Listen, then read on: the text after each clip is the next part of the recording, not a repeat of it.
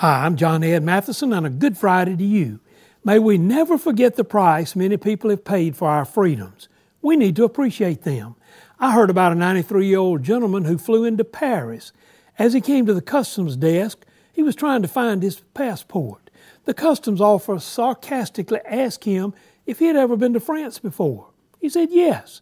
The officer said, Then you should know that you have to have your passport ready.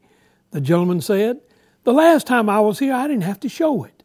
The officer said, Impossible. All Americans have to show their passport on arrival in France. The old gentleman was silent for a moment and then explained. On my last visit on June the 6th, 1944, I landed on Omaha Beach to help liberate this country. I didn't see any Frenchmen checking passports. Hey, instead of checking passports, verbalize appreciation for what people have done.